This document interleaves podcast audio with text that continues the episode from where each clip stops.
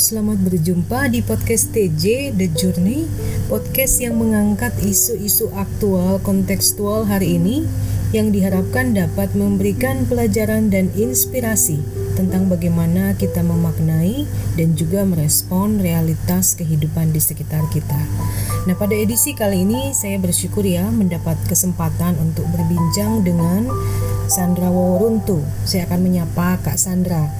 Ya, Kak Sandra ini adalah pendiri, founder, dan juga CEO dari Mentari Human Trafficking Survivor Empowerment Program, sebuah organisasi non-profit yang berbasis di kota New York, Amerika, yang punya tujuan untuk menyelenggarakan program-program pemberdayaan bagi para penyintas, survivor yang tadinya menjadi korban perdagangan manusia.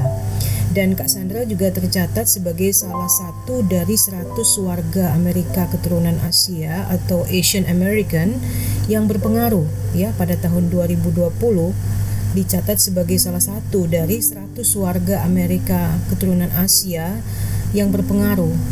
Kenapa berpengaruh? Karena dari aktivitas maupun uh, kiprah Kak Sandra yang mempengaruhi kebijakan tidak hanya kebijakan dan politik di kota New York tentunya tapi juga kebijakan politik di negara Amerika secara keseluruhan ya karena Kak Sandra juga sering uh, menyampaikan uh, suaranya uh, di tingkat uh, kongres dan saya mendengar uh, beberapa minggu ke depan Kak Sandra juga akan menyampaikan testimoni di Kongres Amerika. Nah, Kak Sandra juga tercatat pendiri Asian Network Against Trafficking. Nah, pada kesempatan kali ini topik kita tentang bagaimana mengelola perbedaan, mengelola keberagaman.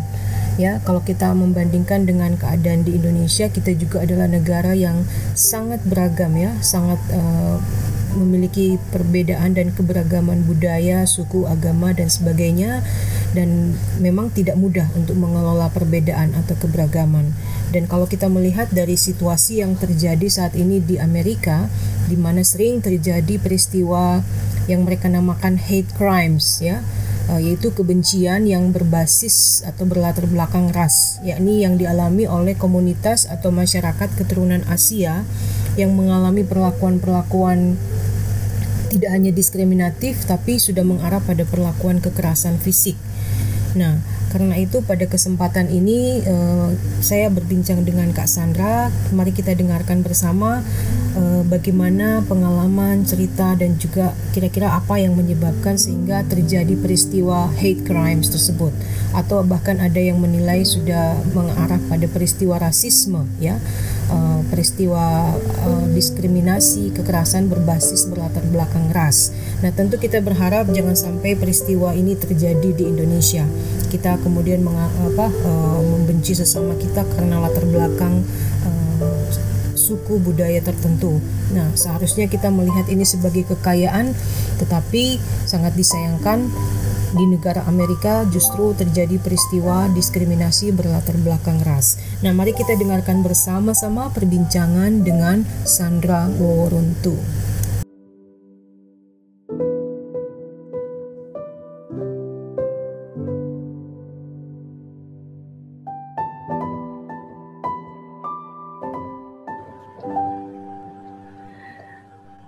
Oke, okay, selamat uh, sudah menjelang subuh ya di dalam waktu Amerika sekarang. Saya panggil Kak Sandra biar aman, biar saya merasa nyaman juga. Uh, iya, ini terkait dengan uh, peristiwa kebencian terhadap warga Amerika ya yang uh, keturunan Asia, mungkin bisa dibilang demikian atau hate crimes yang sekarang ini sedang marak di Amerika. Jadi uh, kita mau dengar nih cerita dari Kak Sandra. Gimana Kak Sandra sebagai uh, ya sekarang warga di Amerika melihat kejadian ini dan mungkin juga ada pengalaman-pengalaman yang Kak Sandra bisa share uh, terkait dengan isu hate crimes ini dan ya mungkin bisa diawali juga dengan pengenalan secara singkat ya Kak Sandra. Terima kasih atas undangannya untuk uh, untuk me, uh, membahas atau uh, membicarakan mengenai uh, sesuatu yang kita apa kita uh, perjuangkan saat ini adalah untuk mengeliminasi uh, kebencian terhadap kaum uh, kaum uh, warga Asia. Jadi terima kasih. Jadi saya Chandra Wawaruntu. Um, saya asli Indonesia, uh, tapi sudah menetap di uh, negara Pam Paman Sam. Saya di New York sudah uh, sudah hampir 20 tahun. Jadi uh, suka, senang, sedih, gembira semua ada dilalui. Kesulitan-kesulitan uh, juga sudah saya lalui. Uh, sewaktu uh, you know uh, sewaktu saya masih dalam proses untuk mendapatkan uh, justice atau kita sebut apa uh, memperjuangkan apa namanya uh, ini ya hukum yang sedang uh, di apa namanya waktu itu kan memang ada kasus jadinya uh, saya memang menginginkan penjahat-penjahat uh, itu dimasukkan atau dihukum. Jadi pada saat itu pun sudah ada diskriminasi yang sudah saya bisa rasakan karena uh, sewaktu saya di penampungan juga uh, saya dan dua teman dari Indonesia yang Asia, yang lainnya bukan Asia. Dan di situ juga semuanya sepertinya kami menjadi bahan bahan omongan. Lalu juga di samping itu uh, latar belakang kasus kita yang diomongin. Lalu kita selalu mendapat teguran macam-macam ya. Jadi uh, kok yang lain tidak hanya kami bertiga. Tapi waktu itu saya tidak tidak mengerti uh, apa itu uh, apa namanya rasisme di sini di negara paman, paman Sam. Sesudah saya menjadi aktivis, saya mempelajari mengenai social study dan juga uh, apa namanya sejarah uh, Amerika. Dan saya mempelajari bahwa sudah adanya diskriminasi dan sejak dahulu kala yang sudah menjadi akar daripada apa namanya uh, pemikiran dari bangsa Amerika. Uh, ini ini memang memang apa namanya memang sangat kelihatan sekali uh, kebetulan yang selama ini kita fokus kan kulit hitam dan putih. Yeah. Tapi sebenarnya di sini itu ada dipanggil kulit yang coklat, kuning, merah. Jadi macam-macam.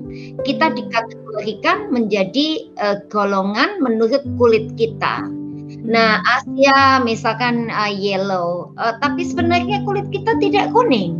Hmm. Jadi saya sudah uh, sudah merasa kenapa saya dipanggil apa uh, menurut kulit gitu. Hmm. Jadi sudah dibeda-bedakan. Lalu dalam aplikasi, aplikasi semua yang saya isi itu sudah sudah ada membedakan uh, seperti uh, formulir untuk pengajuan asuransi kesehatan itu ditanya kamu Asia, kamu keturunan uh, Hispanik atau kulit putih atau kulit hitam gitu. Hmm. Itu sudah atau lainnya atau lainnya.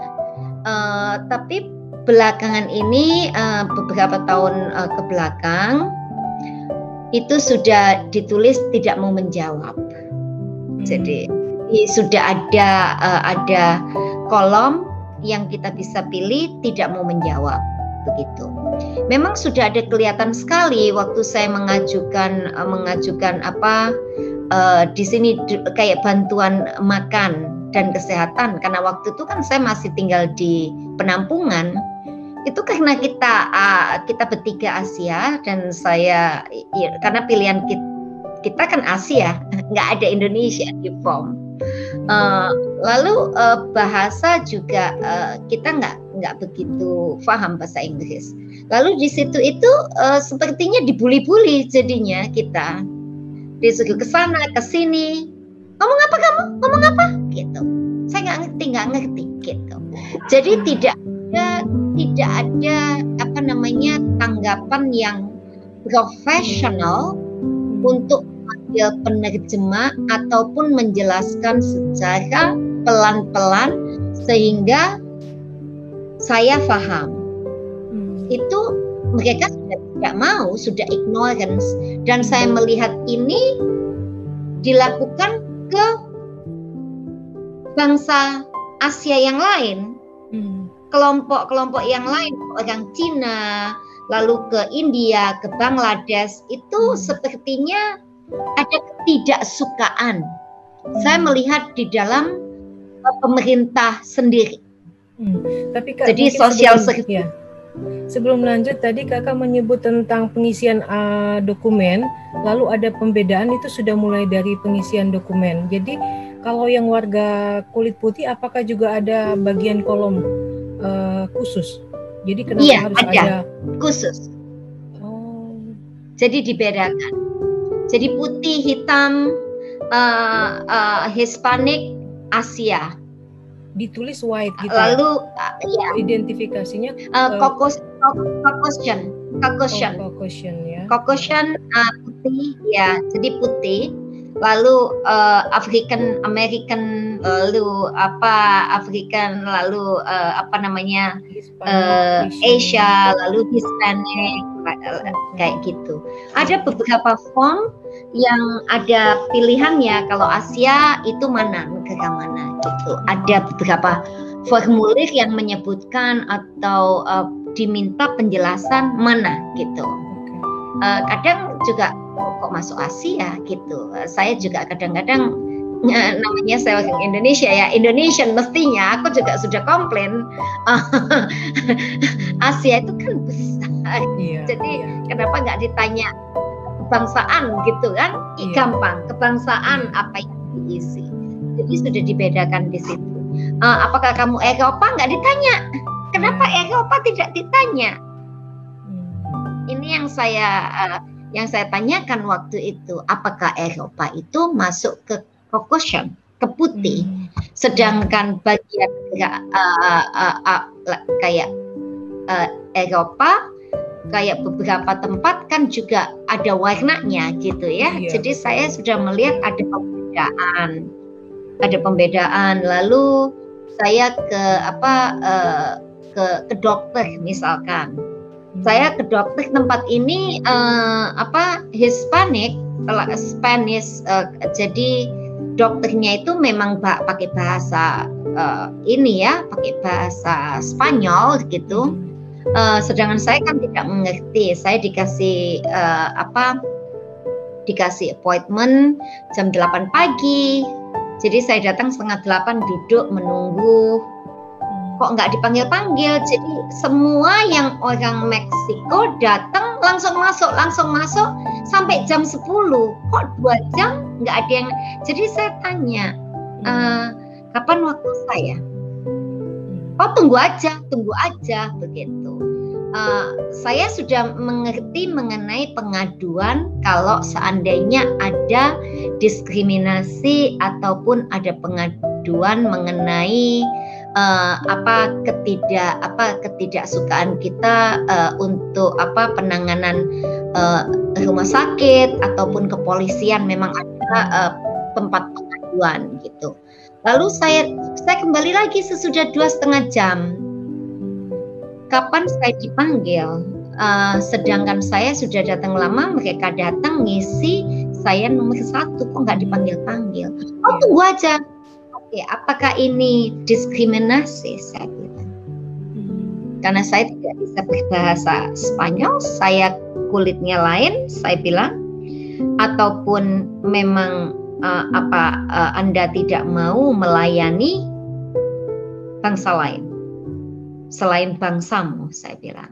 Kalau memang ini saya langsung telepon, saya langsung telepon pemerintahan tempat pengaduan langsung ketakutan oke okay, ibu masuk langsung jadi apakah apakah kita semua mesti melakukan pengaduan sampai kita ditangani.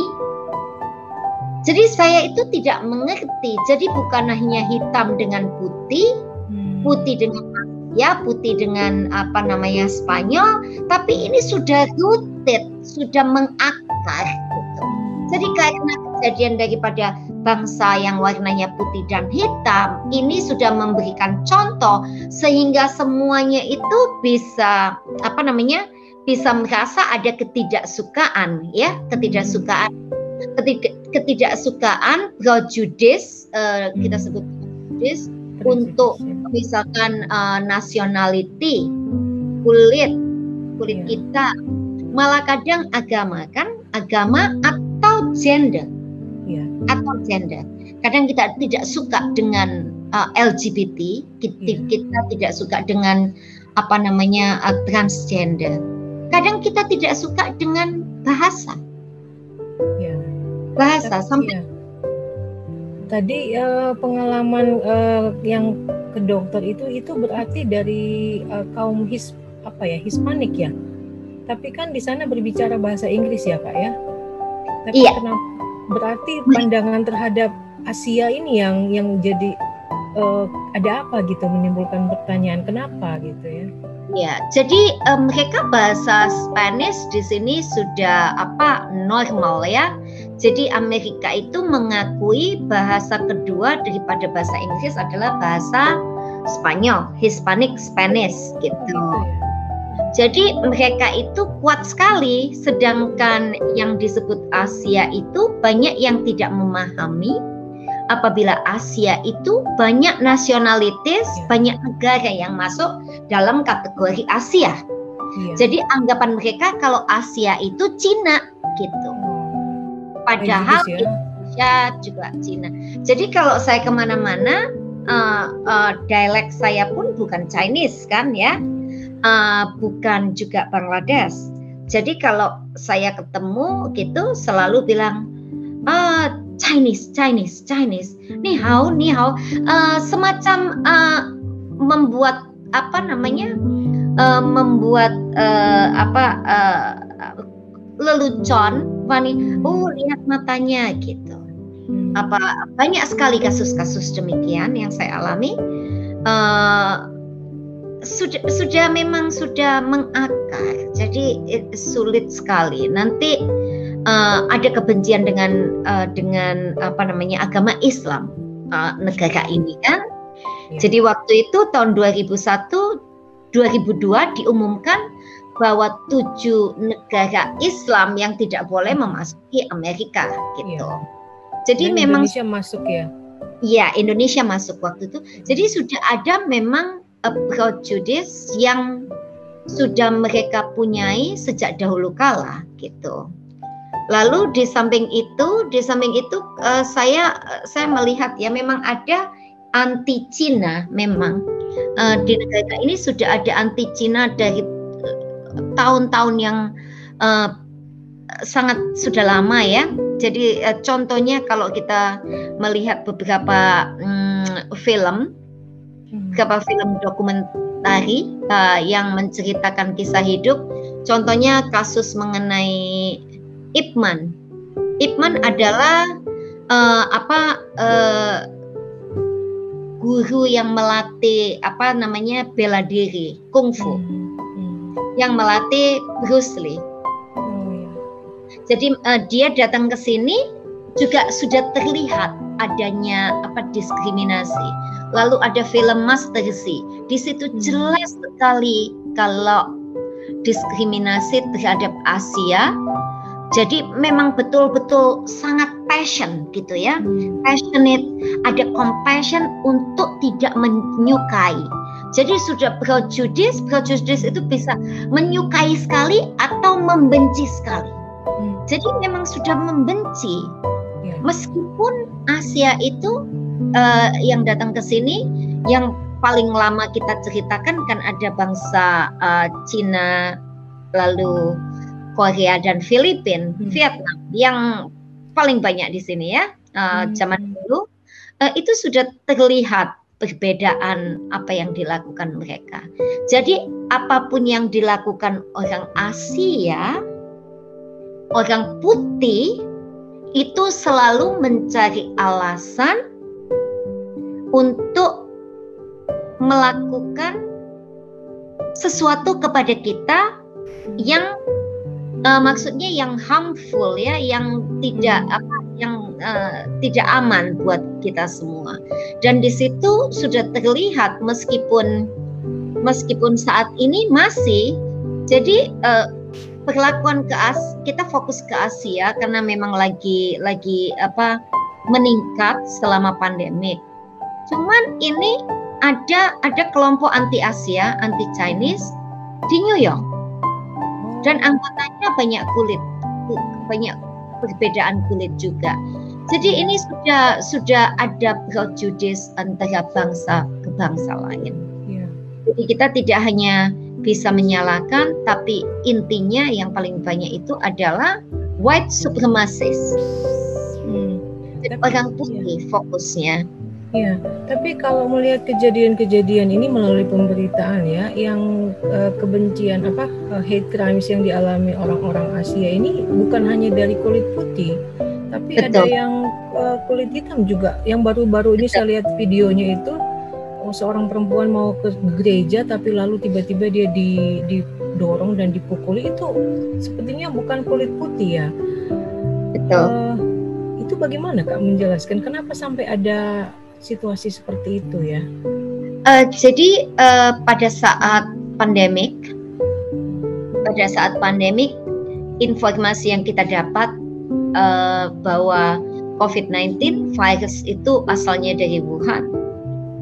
Sepertinya global information sudah menyatakan bahwa virus itu datangnya dari Wuhan, Cina. Uh, dan pemimpin negara ini yang memulai pembicaraan memanggil virus itu sebagai flu. Karena waktu itu kan dikatakan bahwa simptom apa uh, simptom penyakit uh, apa namanya uh, COVID-19 ini side uh, apa efeknya atau infeksinya itu kan uh, menyerupai uh, sakit ini ya, sakit flu. Jadi uh, dia panggilnya kung flu. Ya, ya. Di dalam di dalam apa pidato mancanegara itu membicarakan mengenai kung flu, Chinese flu. Uh, dan ini jadi menjadi politik menjadi pembicaraan politik sedangkan dua partai yang sangat kuat adalah Demokrat dan Republikan itu kan uh, pengikutnya semua warna ya kita hmm, nggak bisa iya. ngomong. Iya. Jadi yang percaya dengan uh, Donald Trump itu menganggap bahwa uh, virus ini yang membawa orang Cina yang bawa masuk ke Cina yang menyebarkan itu orang Cina. Jadinya kebencian terhadap orang Cina itu uh, meningkat dan uh, menyebar ke semua Asia yang disangka semuanya Cina. Yeah, yeah. Ini juga uh, bagi saya uh, saya sangat sangat sedih, uh, marah dan juga ada takut-takut juga karena muka-muka uh, orang Indonesia ini kan kelihatan Asia yeah, gitu ya. Yeah. Kita pakai pakai yang pakai jilbab takut karena Muslim, hmm. yang enggak Mm, Asia juga takut dicelakai. Hmm. Jadi sangat sangat sulit, sangat sulit sekali kalau tidak di diatur dengan intervensi uh, apa namanya hukum hmm. dan juga tidak di uh, apa lanjuti dengan hukuman. Uh, di sini yang saya lihat adanya gap ataupun adanya uh, apa namanya lubang yang kita lihat uh, antara kita boleh melapor diambil tapi tidak ada tindakan. Yeah. Jadi karena tidak ada tindakan dianggap oh ini kejadian biasa kita ulang kita ulang kita ulang kita ulang begitu. Uh, ya itulah yang apa namanya yang saat ini kejadian. Jadi memang ada ketakutan untuk bangsa Asia untuk ke mana-mana, terutama menghindari apa uh, uh, transportasi publik, uh, publik public uh, transportation itu mereka tidak apa namanya tidak uh, merasa aman ya. Jadi uh, saya saya me, apa namanya baru uh, mendirikan bersama teman-teman hmm. Asian Network Against Violence. Hmm. Jadi yang menyangkut semua apa namanya uh, kekerasan untuk Asia kita tampung kita punya apa namanya punya uh, network yang bisa membantu mungkin lawyer ataupun apa pun yang dibutuhkan.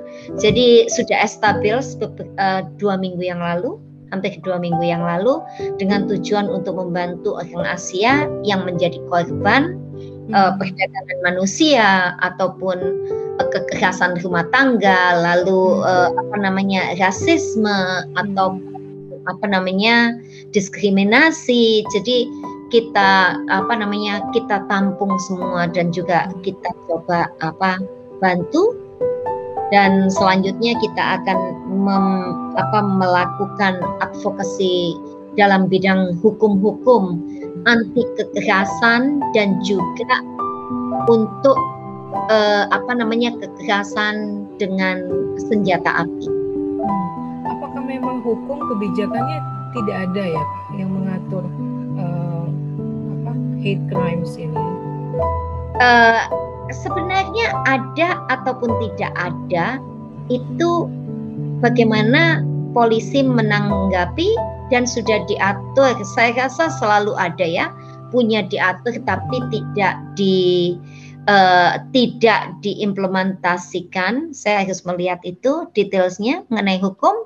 Cuman kita yang kita kita coba bahwa adalah untuk Asia. Jadi uh, apa namanya konflik sudah ada African American dengan putih kan? Uh, Asia tidak bisa tidak terbawa dan uh, hukum yang akan kita bawa itu uh, apa namanya menyangkut Asia dan kalau memang bisa disebutkan Asian dan apa begitu.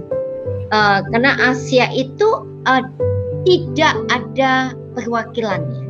Sangat hmm. sedikit yang mewakili orang Asia. Jadi under representative, hmm. under representation untuk Asia.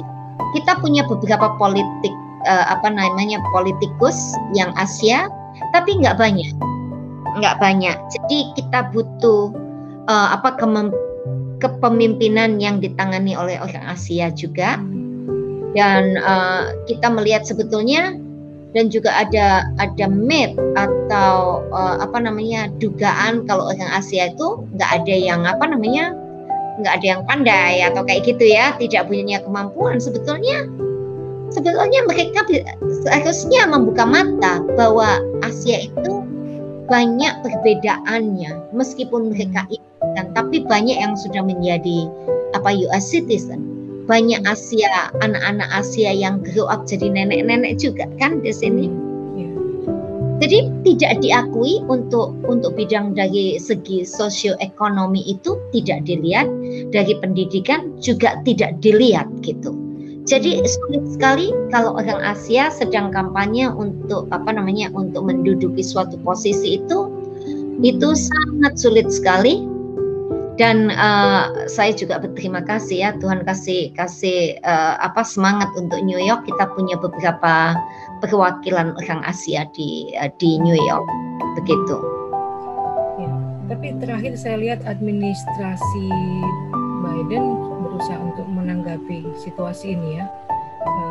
Dan bagaimana dari sisi kelompok masyarakat lain tadi Pak Sandra saya sudah ada upaya untuk membentuk uh, apa tadi namanya gerak organisasi ya yang akan ya yeah, ASEAN Network Against Trafficking.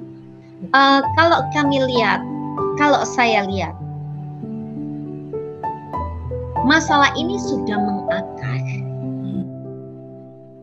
Jadi kalau seandainya presiden punya waktu satu tahun, dua tahun, tiga tahun, empat tahun untuk menangani ini, itu tidak akan berhasil.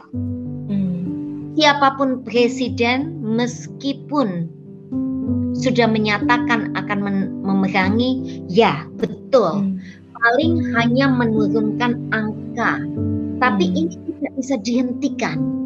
Yang bisa kita lakukan adalah pendidikan untuk anak-anak muda, untuk anak-anak kita, sehingga kita menciptakan apa namanya uh, gen, uh, generasi yang apa adanya persamaan untuk generasi yang akan datang.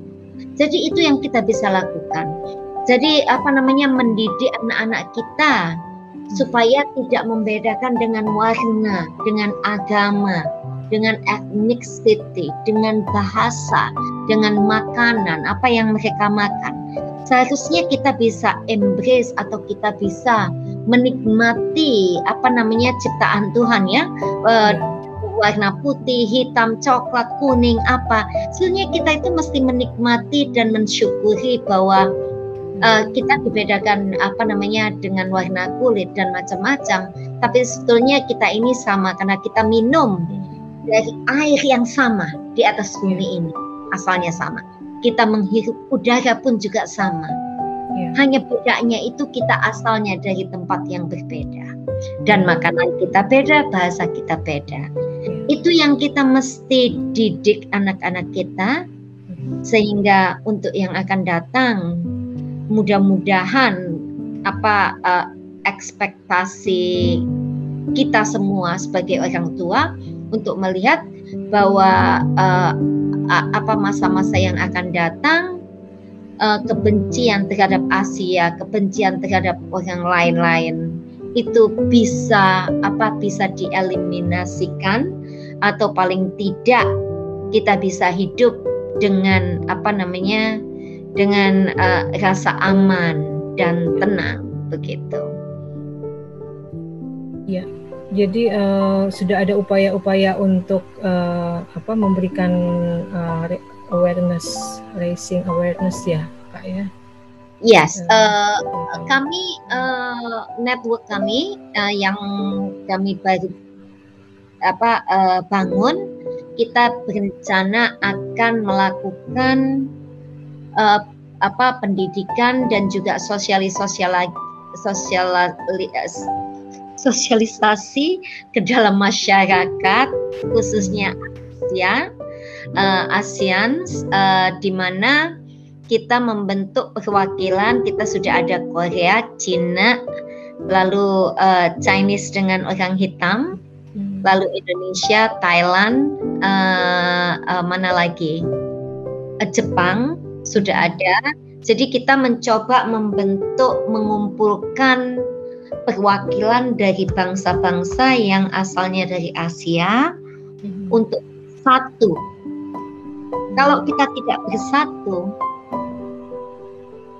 kita runtuh seperti di Indonesia bersatu kita teguh bercerai kita Yeah. So ini uh, makanya saya belajar ini kenapa African semua itu ya aku African gitu. Dia mereka nggak ngomong aku Nigerian, tapi yang dia bilang itu I am African, African Nigerian. Jadi gitu. Jadi kenapa yang Asia tidak apa? Karena kita di negara asing ya, bukan uh, spesifik. Jadi uh, I'm Asian I'm Indonesian gitu misalkan. Jadi uh, menyatukan. Jadi Asian itu akan bersatu apabila kita dengan rendah hati akan menyatakan yes I'm Asian Indonesian. Meskipun kita cinta Indonesia, karena kita saat ini harus pakai strategi bagaimana kita menjadi kuat. Karena kalau kita menjadi kuat, Asia negara Asia bersatu berkumpul, uh, ini lebih mudah untuk untuk apa namanya uh, untuk meminta perbaikan dalam hukum-hukum uh, menuntut keadilan untuk yang bertindas itu lebih kuat gitu. Dan juga ada perwakilan orang Asia. Oh kita butuh orang Indonesia kita butuh orang Malaysia kita butuh semua ada. Itulah yang uh, yang saya yang saya idam-idamkan mempunyai kelompok Asia yang tidak hanya Indonesia, tidak ada tidak hanya Chinese, uh, kebanyakan kelompok-kelompok Asia yang ada di uh, di Amerika ini tergantung kulit gitu. Hmm. Jadi uh, kelompok uh, apa namanya kelompok uh, uh, Korean Association something Chinese Association uh, Indonesia tidak ada adanya diaspora lalu ada satu organisasi di di Philadelphia yang baru terbentuk namanya Pejuang tapi saya tidak tahu agendanya apa karena itu lokal ya lokal. Di organisasi kami Mentari tapi Mentari kan hanya fokus untuk perdagangan uh, manusia perdagangan orang. Oh, kalau Mentari tidak masuk juga untuk yang kasus uh, isu rasisme ini ya Pak ya? Uh, kami ikut dalam kasus untuk penembakan di Atlanta. Oh jadi kita fokus kita visi misinya itu bukan untuk perbedaan kulit, tapi kita memberikan contoh bahwa kita melayani, kita memberikan bantuan atau melayani uh, semua tanpa membedakan agama, kulit, bla bla bla bla bla begitu. Yeah. Tapi untuk kasus penembakan di Atlanta karena itu ada sangkut pautnya dengan apa namanya tempat uh, pijat, panti pijat uh, dan uh, panti pijat di Amerika itu adalah uh, uh, tingkat kedua kejahatan untuk perdagangan orang dan eksploitasi. Oh, yeah, yeah. Jadi saya nanti tanggal uh, jadi nanti saya tanggal 8 April uh, saya akan testify di Kongres untuk menceritakan uh, apa namanya uh, sex trafficking, hmm. Uh, uh, panti pijat dan juga pembuatan film porno.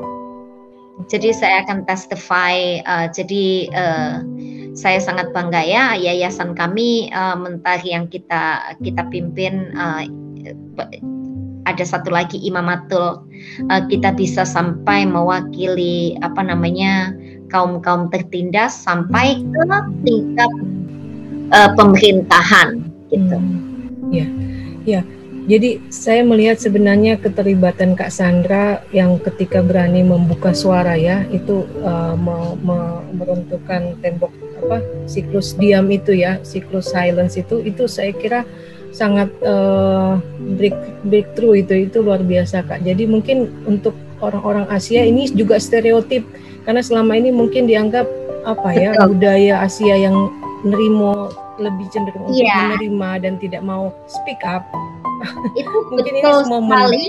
Ya, itu betul sekali. Jadi uh, saya ada uh, saya baru aja di apa uh, di interview tadi. Jadi ini begini. Stereotipnya uh, Asia itu uh, lebih condong ke wanita karena dilihat uh, apa namanya uh, wanita Asia itu adalah uh, pasif. Pasif submissive, nerimo, disuruh apa aja mau, tidak melawan. Hmm, yeah. Lalu uh, apa namanya uh, kayak uh, self assessment ama ya nggak mau ngomong gitu, yeah. dipendam. Gitu. Yeah. Jadi ini uh, apa namanya dari stereotip ini digunakan oleh bangsa asing untuk menindas. Menindas. Jadi uh, uh, tingkat pertama yang uh, dijual atau dieksploitasi dalam apa bisnis panti pijat itu boleh dikategorikan uh, 65% sampai 75 uh, 65 sampai 70 persen itu adalah orang Cina. Hmm. Lalu uh, tingkat kedua itu sekitar uh, apa 30 25 30 persen itu Korea. Selebihnya itu bangsa-bangsa lain Indonesia, Kamboja, Vietnam, Thailand, Malaysia atau hmm. yang lain-lain. Itu kategori yang sangat kecil jumlahnya. Hmm.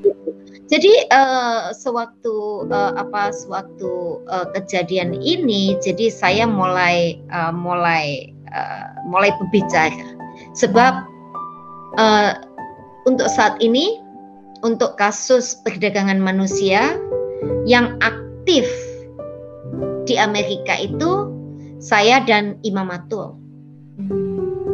Uh, ada aktivis uh, dia adalah penyintas juga yang berada di LA tapi fokus kami berdua uh, beda. Jadi Imam fokus untuk uh, apa labor trafficking. Eh, dan saya uh, menyangkut semua labor trafficking, sex trafficking, perdagangan apa namanya uh, untuk uh, apa namanya uh, ilegal adopsi, hmm. lalu uh, peminjaman kandungan dan juga banyak-banyak skill trafficking yang saya tangani. Uh, dan sekarang adanya uh, uh, film porn atau porn site yang kita sedang uh, sedang kelola kita godok untuk dipunahkan begitu karena korbannya banyak anak-anak jadi selama sekolah mungkin ini terjadi di Indonesia juga ibu ya jadi uh, selama pandemik anak-anak semua kebanyakan punya punya komputer ya yeah. punya uh, smartphone, cellphone, cellular phone jadi penjahat itu bisa menggunakan itu taktik untuk mendekati anak-anak. Uh, dan banyak kasus globally. Uh, jadi uh, saya uh, bekerja sama dengan uh, UN Women. Hmm. Jadi instansi daripada PBB mengenai wanita dan juga uh, kantor OSCE di Eropa yang anggotanya 57 negara melakukan survei dan banyak uh, dari Indonesia juga yang apa uh, uh, ambil bagian penyintas dan juga yayasan ditemukan bahwa meningkatnya kebutuhan uh, seks online. Jadi uh, porn site itu meningkat dan ini yang korbannya itu biasanya kebanyakan 95% itu anak-anak yang berkulit warna, jadi bukan yang putih. Jadi di sini sudah dibuktikan bahwa yang terjebak dalam eksploitasi, seks eksploitasi dan juga perdagangan orang ini dalam global adalah imigran hmm. atau people of color. Jadi orang yang punya warna, bukan putih bisa hitam, coklat, kuning, semacam itu. Uh, di situlah yang saya ambil bagian adalah untuk memberikan apa pencerahan uh, bagaimana kita uh, rasisme, uh, diskriminasi juga terjadi di mana-mana, termasuk dalam perdagangan orang. Jadi faktor stereotip, kemudian tadi faktor uh, apa uh, situasi pandemi tadi uh, ya prejudis uh, ya mudah-mudahan itu semua bisa ini ya Pak ya bisa di apa ya diatasi. Itu akar-akar persoalan rasisme yang memang ini dari dulu sebenarnya persoalan rasisme ini terjadi. Tapi tapi iya maaf saya potong tapi juga ini ada influence ada aspek daripada uh, distress economic globally. Hmm. yang membuat apa susah kan? Semua orang susah ini. Tidak bekerja tidak punya uang. Susah tidak mau tidak punya uang untuk bayar sewa. Di New York ini banyak sekali orang yang sewa. Bukan mempunyai bangunan bukan mempunyai rumah kan jadi kan karena tidak bisa membayar rumah ditagih uh, apa tagihan telepon, tagihan ini semua ini, tapi tidak ada pendapatan. Jadi sudah menjadi apa? Uh, depres. Karena depres uh, pemimpin kami yang dulu menyatakan bahwa ini penyebabnya adalah orang Cina, Asia. Jadilah hmm. semuanya berkumpul jadi satu bom uh, itulah juga yang apa yang menyebabkan dan mudah-mudahan ya apabila ekonomi uh, bangsa ini dan juga bangsa-bangsa lain akan menjadi membaik uh, mudah-mudahan juga apa namanya hate crime ini bisa ditangani dan uh, apa namanya jumlahnya bisa diturunkan. Iya. Jadi apakah itu berarti faktor uh, psikologi ya juga ya mungkin depresi ya, karena depresi sehingga orang berusaha mencari kambing hitam jadinya orang-orang uh, dikambing hitamkan untuk melepaskan emosi psikologis ya. Ya jadi ya. aduh ada banyak faktor ternyata dan memang tidak mudah. Ya, uh, Kak salut ya Kak Sandra untuk kerja-kerja dan saya kira karena waktunya juga ini terima kasih banyak Kak Sandra sudah berbagi apa pandangan juga cerita pengalaman perjuangan hidup di negeri uh, di Amerika. Sebenarnya Amerika terkenal dengan melting potnya. Jadi orang semua tahu bahwa Amerika itu dari dari berbagai macam kebudayaan orang-orang yang datang di Amerika. Jadi sangat saya jadi heran kenapa harus ada apa kejadian hate crimes berdasarkan uh, latar belakang ras ini ya karena Amerika itu kan melting pot ya jadi semua tapi ya uh, ya uh, ya tapi saya kira tadi pengalaman Kak Sandra mengadvokasi kerja-kerja advokasi itu sangat luar biasa tetap semangat dan apa suara-suara yang nanti di kongres dan di dalam konteks global itu bisa melakukan menjadi apa ya uh, sarana untuk membuat perubahan dan banyak cerita pengalaman lain yang bisa kita pelajari lagi dari pengalaman-pengalaman. Terima kasih banyak Kak Sandra. Ini karena waktunya sudah menjelang pagi, ini kakak perlu istirahat. Iya sudah biasa. Hanya satu pesan mungkin bisa disampaikan. Uh, apa uh, rasisme, kebencian, stereotip prejudis antara uh, yang betul-betul punya punya semangat untuk tidak menyukai.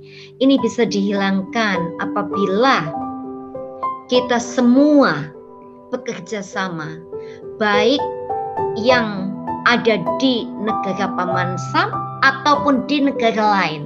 Hendaknya tidak membuat ini menjadi runcing tapi kita hendaknya membuatnya menjadi uh, kalem dan juga semangat kita untuk membentuk apa uh, keadaan yang aman dan tentram itu betul-betul kita apa namanya kita lakukan karena bagaimanapun juga kita menginginkan apa namanya uh, hidup yang tenang.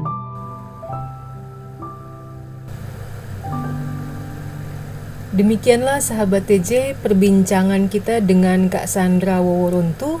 Semoga ada pelajaran yang dapat kita tarik dari perbincangan ini bahwa sesungguhnya perbedaan latar belakang entah itu suku, agama, ras maupun juga perbedaan gender, orientasi seksual itu tidak akan menjadi faktor yang menimbulkan persoalan persoalan sosial tetapi biarlah keberagaman itu, perbedaan-perbedaan itu akan menjadi suatu modal sosial, menjadi suatu kekayaan bersama yang dapat memperkuat kehidupan bersama. Demikian dan kami menyampaikan terima kasih kepada Kak Sandra dan sampai kita berjumpa lagi dalam podcast berikutnya. Salam.